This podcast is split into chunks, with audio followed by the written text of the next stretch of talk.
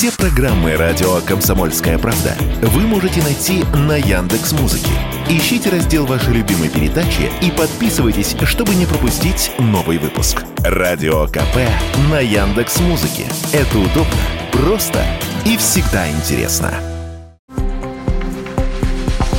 Сейчас кредитные каникулы, то есть передышка по обязательствам перед банками, доступна ипотечным заемщикам и мобилизованным. Разрешали их и раньше по особым случаям, например, во время пандемии для потребительских кредитов. По истечении этой отсрочки заемщик возвращался к выплатам, при этом с чистой кредитной историей. С 2023-го кредитные каникулы будут предоставлять всем. Правда, лишь при условии, если доходы заемщика упали на треть по сравнению со среднемесячным заработком за прошлый год, и если сумма кредита составляет от 450 тысяч до миллиона 600 тысяч рублей. Об этом рассказал журналистам глава Комитета Госдумы по финансовому рынку Анатолий Аксаков.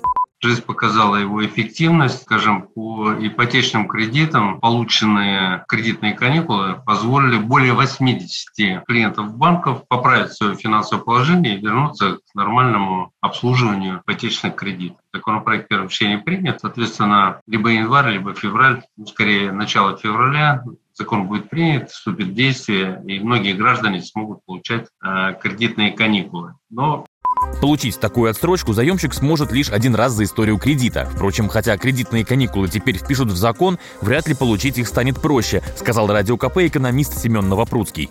Вообще банки не горят желанием давать кредитные каникулы людям, то есть это, это всегда некоторый такой процесс. Да, но этот законопроект, он, э, э, если он станет законом, он, конечно, не делает кредитные каникулы легче совершенно точно. То есть это, это, это просто на самом деле попытка узаконить практику, которая вынуждена временно сложилась во время ковида. Надо ли это делать? Большой вопрос, но от этого точно не будет хуже, но вряд ли от этого, конечно, будет и легче брать эти каникулы, потому что понятно, что все равно ну, просто появятся жесткие критерии, по которому банк сможет отказать. То есть, на самом деле, в этом смысле, да, тут для каких-то заемщиков эта ситуация может ухудшиться.